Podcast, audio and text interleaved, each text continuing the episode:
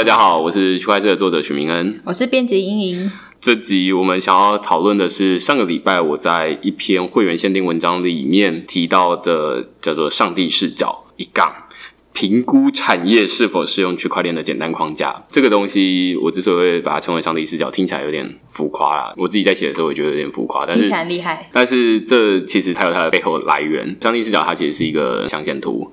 那但是我们待会讲的时候，因为大家用听的其实蛮难想象一个画面的，所以我们待会就会直接讲，不会再讲这个象限图。那如果你有兴趣的话，也欢迎去看这篇文章。但是它会员限定，所以你可以订阅文章这样子。这个上帝视角到底怎么回事呢？是因为之前有个朋友跟他聊天的时候，他就问我说：“哎，你在写区块市，你最大的收获到底是什么？”他问我说：“是获得上帝视角的感觉吗？”我就想一想，嗯，好像是哦。正好我在国庆连假的时候想到一个还蛮简单的框架，因为最近区块是写了很多区块链产业的应用，包含 IBM 啊，或者 Libra，或者是台湾的中央银行、中国的央行，有的考虑，有的已经在做发行数位货币。那最近好像是包含美国的央行，叫美联储。他们也在说，哎、欸，我们在研究数位美金啊，所以有非常多不同的应用，包含币或者是不是币的，但他们的共同点都是运用区块链。嗯，所以我就在想说，那背后到底有没有一个框架可以来讨论？这是一个简单的分类。对对对，分类这样子，蛮喜欢分类的，因为你只要找出一个很简单的分类，那你应该就可以找出他们背后的共同逻辑，就不会每一次什么应用都要个案讨论。我在这篇文章里面会说到，有时候去企业或者是政府机机关，然后他们就会说：“哎，那许先生，你可不可以帮我们评估一下，在我们业务范畴里面有哪些适合用区块链的？”之前我其实都没有办法很简单的说，我只能跟他说，区块链这领域其实蛮新的，现在大家都还不知道它到底应该用在哪里。那直到最近，我开始一部分准备线上课程的关系，重新思考区块链到底适合用在哪里。那突然整理出两种很简单的大分类，一种是数位去中心化，这听起来有点复杂，待会我们会解释。那另外一种是资产产的代币化，我觉得现在台面上所有的区块链应用其实不脱这两类。这篇文章主要在讨论的其实是数位去中心化这一块。那，资产的代币化可能之前我们就已经讨论过，包含例如说 ICO、STO，这个我们可能会在之后的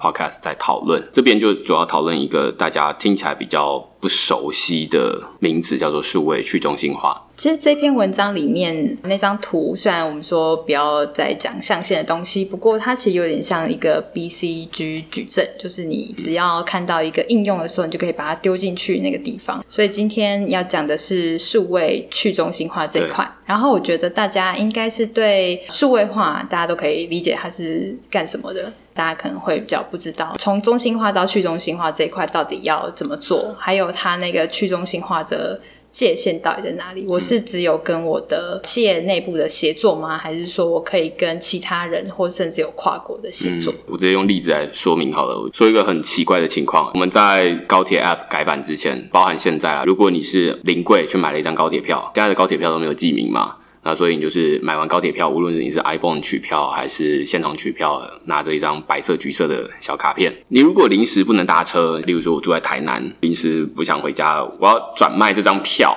我可以很容易的就在网络上卖掉它，反正比如说 iPhone 取票的那种，对对对对，那你就有一张纸本的票，那你可能就丢到，例如说 PTT 或者虾皮或者是什么玩鸟票的平台上面卖掉它，非常简单，也不会有人阻止你说，哎，等等等等，你不能卖票。那但是如如果你是数位票券，因为高铁票现在其实就是纸本票跟数位票嘛，如果你要买高铁的数位票券的话，你首先你要下载一个高铁的 App，你买完这个数位票券之后，你要取票。取票的意思就是说，那这个票券就进到你的手机 App 里面来了。这其实就有点像是我们的纸本票，就是你去 iPhone 那边拿到这张票了。你拿到这张数位的取票之后，你其实就不能转让了。包含现在都是一样，就是你不能转让这张票了。你如果临时不能搭车的话，你只能退票。我不知道大家有没有发现一个很奇怪的情况，就是无论是纸本票跟数位票，它的票价其实是一模一样的。但是为什么现在纸本票你就可以自由转让？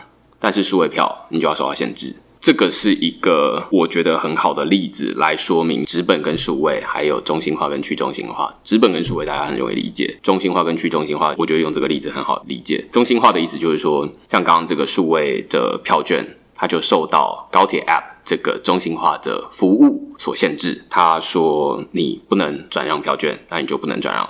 他是一个中间人。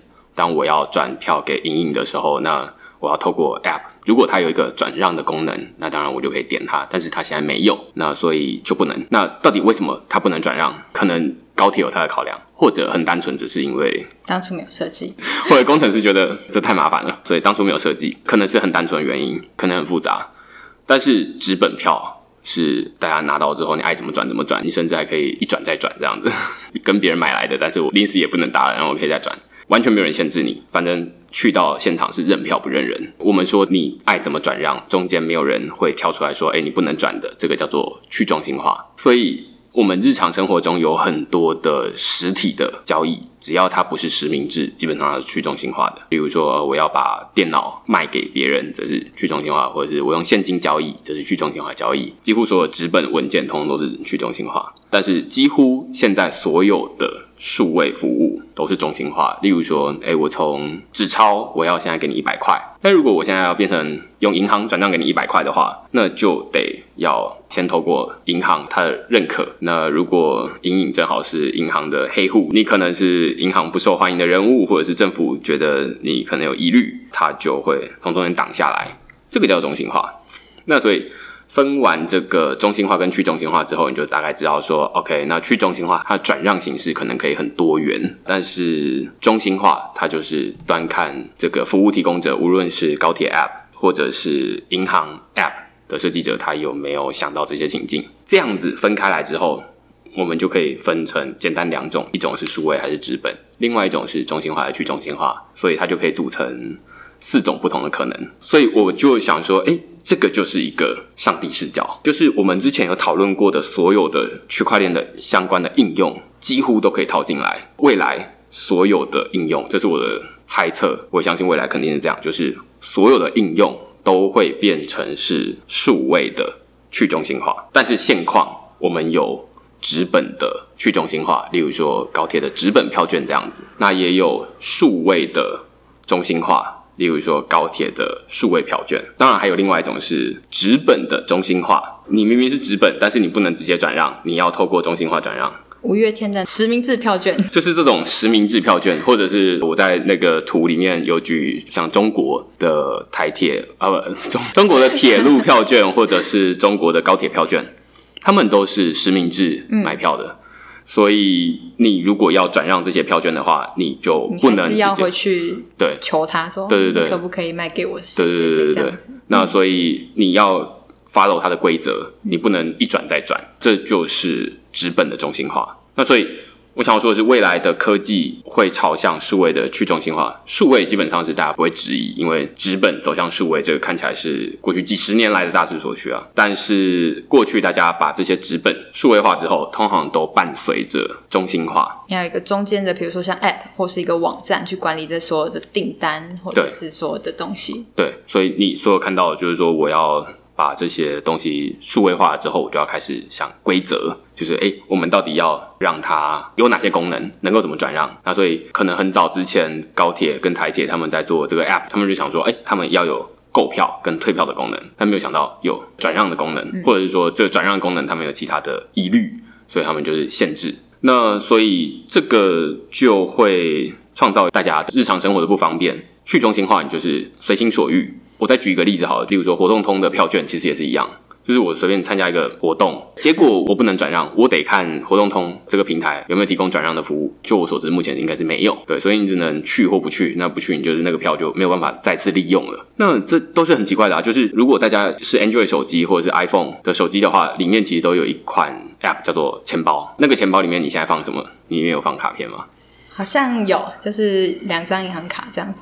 对，就是绑 Apple Pay 的信用卡，然后我还有放，例如说 Hotels.com、Booking.com 的那种预定的条码吧，就是你要 check in 的时候，嗯、你可以秀那个 QR code 给他，出国的时候会用到这个东西。但是你会发现一个很奇怪的情况，就是说为什么我有很多的票券我都不能放进去？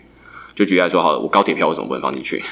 可能答案很简单，就是因为高铁它没有做出一个跟这个钱包。他们相容的东西而已，所以现在大家手机里面都有很多不同的 App，因为每一个 App 基本上都有点像是一个钱包。比如说高铁的 App，它只能放高铁票，它不能放进台铁的钱包里面；台铁的票，它不能放进高铁 App 里面。那所以我们每要拿一种票，就要同时拿一种钱包。这跟实体的。生活很不一样，我们的生活就谁会每次特别为一个高铁票、啊？高铁一个卡夹，然后台铁票一个钱包，对，然后 现金一个零钱包这样。对对，这是在实体世界我们不会做的事情，但是我们在数位世界就是这么荒谬。甚至是你这是票券，那回到这个数位去中心化的部分，就是说什么东西适合数位去中心化？我认为是转让情境越多元的东西。举例来说，票券就是一个。另外一个可能是钱，数位现金的概念，对，或者是点数。例如说，你的 Line Pay 里面有钱，有 Line Points，或者是你里面有存钱在一卡通里面，因为是现金啊，里面是新台币啊。OK，那接口支付里面其实也是新台币吧？银行 App 里面也是新台币，但是问题是他们之间都不能互通，于是明明都是新台币哦。但是我要有好几种不同的钱包，这是一件奇怪的事情。为什么他们不能集合在同一个地方，统一管理就好？票券归票券，钱归钱，可能还有你的身份证、学生证、借书证、健身房的会员卡等等的。他们好像如果技术可行的话，应该是都可以归在一个钱包的 app 里面。对对对，但是我们现在是好多不同的钱包，那这是在我们数位世界里面很奇怪的情况啊！大家当然就已经很习惯了，就是反正全联的会员卡就应该要放在全联的，对，要开全联的 app。一零一也有自己的 app 这样子，星光三月也有星光三月的样子。哦，对，最近刚下载，这个不错。所以这其实会蛮奇怪的，所以就会有人说啊，我不想要下载那么多的 Pay，那么多的 app，因为太占空间了。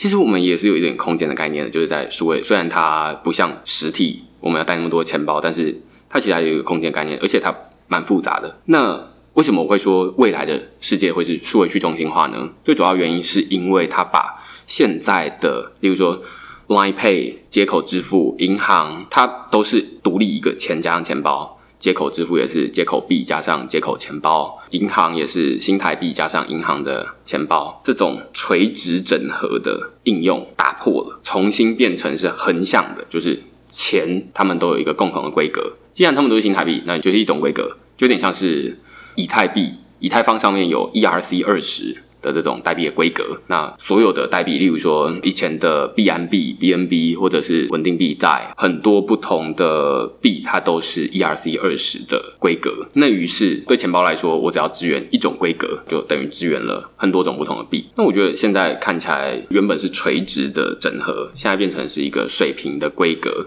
币会有一种规格，钱包可能就比较没有一个规格啊。钱包就是说。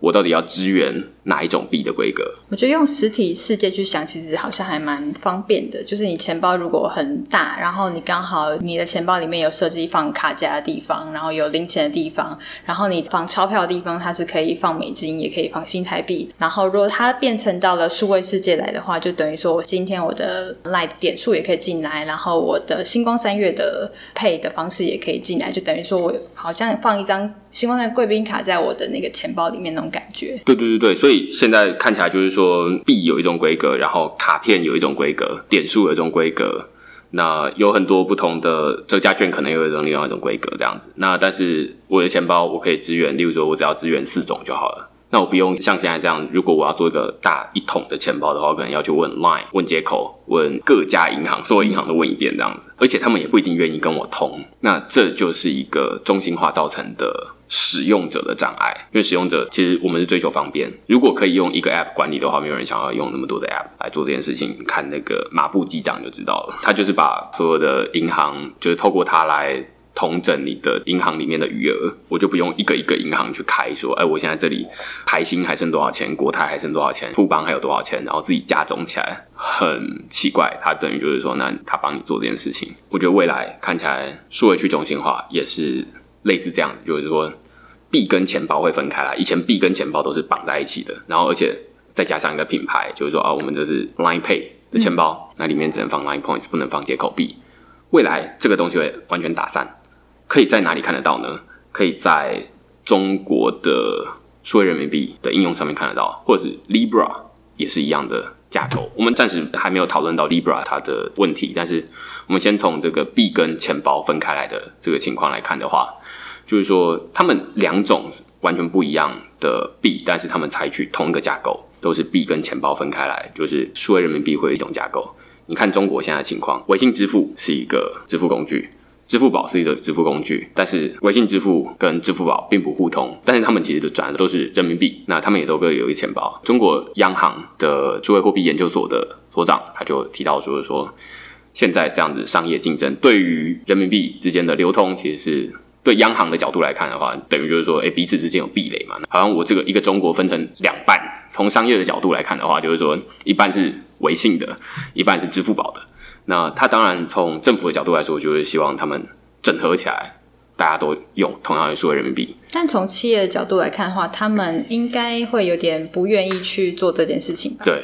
就是我本来已经打造好的我一个想要的生态系了，比如说我有很多的回馈在里面，然后你在我这边消费多少，我给你多少回馈。可是这个回馈我怎么会想要跟人家去分呢？对，我相信这个应该是有很明显的商业考量在里面的。那所以他们自然而然就不会整合起来。但是在中国看起来，应该是所有商业都是先看政府的政策，然后再往下走。那现在看起来政府是推了这个数位人民币，然后想要。把币统一起来，就是所有的币没有再分什么支付宝里面的人民币跟微信支付里面的人民币，而是所有都是人民币，只要人民币你就可以互相转让。只要支付宝他们的币的那个大小是一样的，对对对对对，一样，就是可以投进去的概念。那所以现在才开始这种车同轨、书同文的，在数位这个世界里面才开始有这个，过去都是各自为政，只是它不是用地理的划分，而是用商业势力的划分这样子。所以，支付宝跟微信支付会变成什么样子呢？它就会变成是退化成一个钱包的概念，就是它本来是币加钱包，它现在只单纯扮演好它的钱包的概念。但是说它退化只是一部分，就是说它没有在独掌握它一种人民币，而是它现在可以支援。对它的好处其实是它可以支援很多种不同的币种了。它现在不只可以支援人民币，如果未来中国现在看起来不太支援 Libra，但是可能未来会有其他的国家的货币。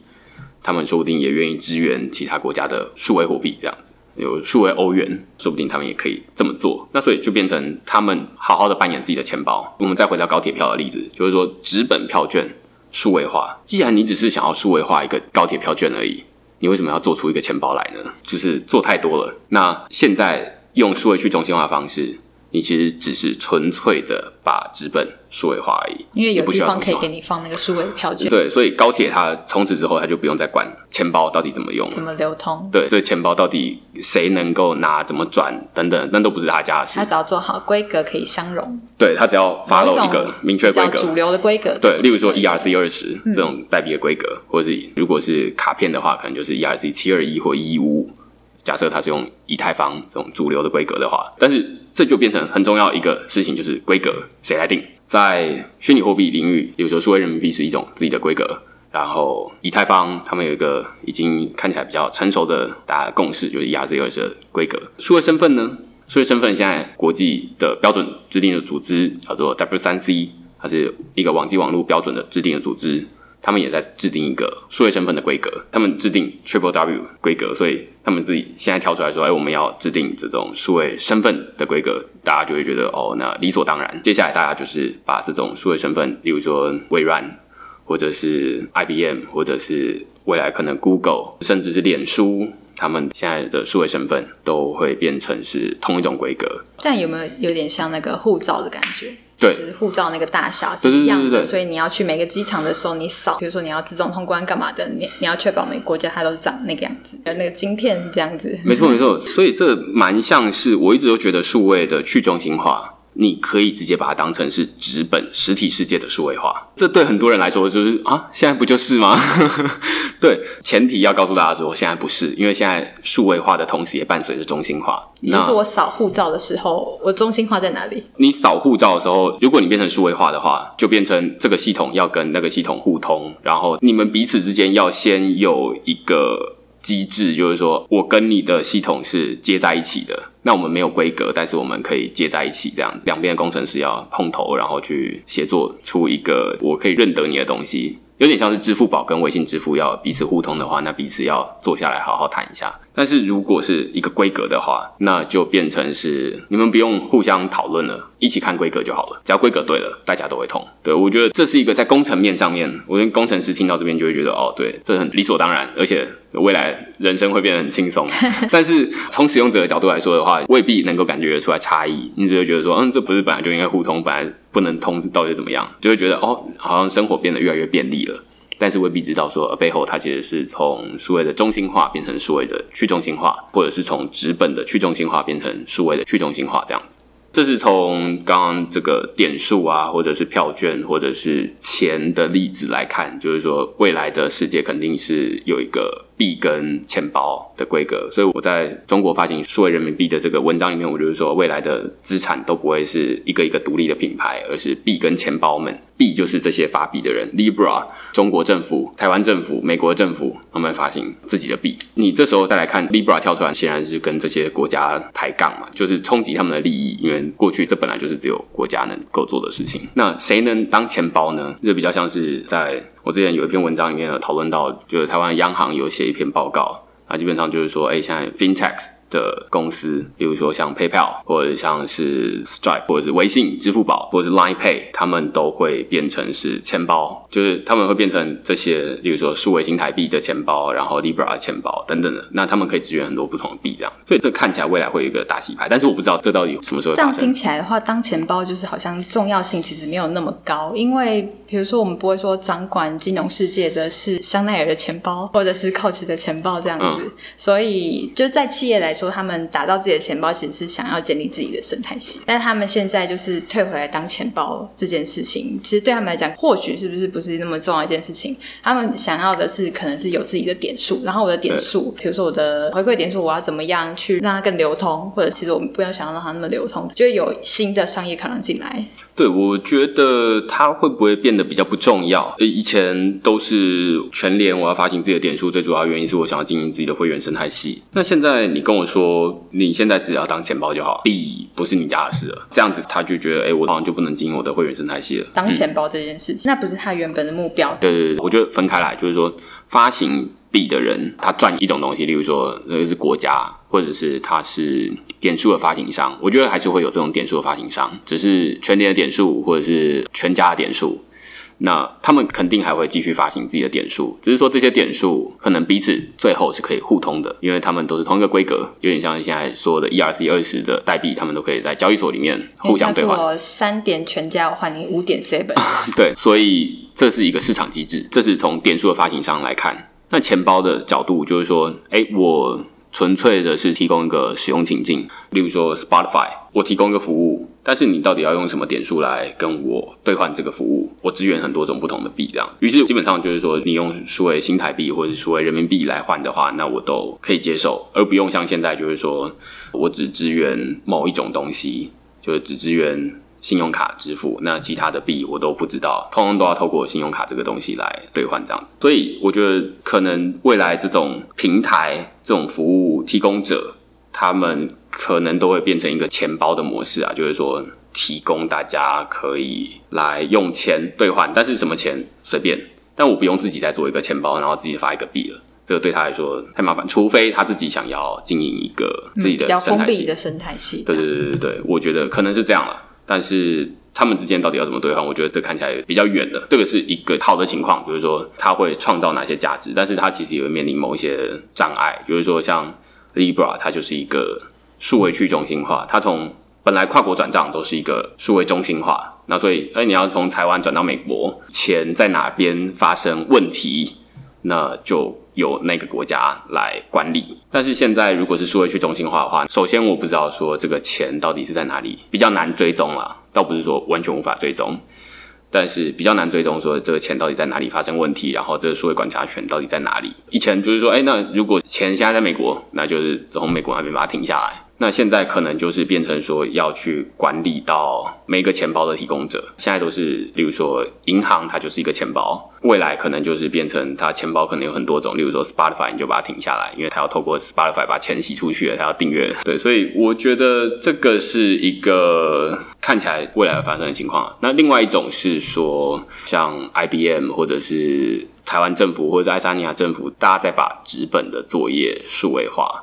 那某种程度是这样，就是说，例如说他们在做的食安溯源履历，IBM 在做的 Food Trust 这个平台，那他们也是把原本用纸本传递的东西，他们不愿意数位化。举例说，Walmart 发生食安事件了，他要去追溯回，哎，这个生菜沙拉到底是谁的？他要一个一个打电话回去。为什么大家不把这些资料统一在一个平台上面呢？如果他有一个统一的平台的话，他就可以马上追查到最初是从哪里来的嘛。但是为什么不要呢？最主要原因是因为。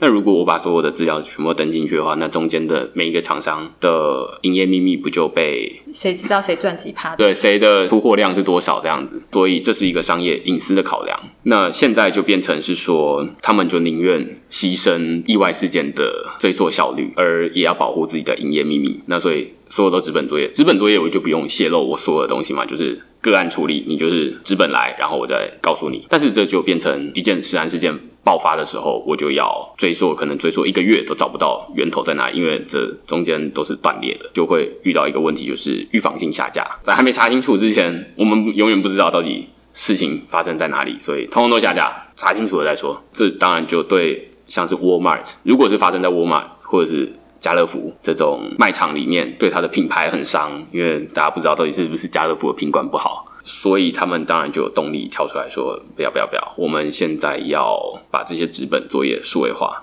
怎么数位化呢？总不能用中心化的方式，因为中心化就代表你的资料都会被彼此都知道对方在做什么事情。对，端看这个资料库到底建立在哪里。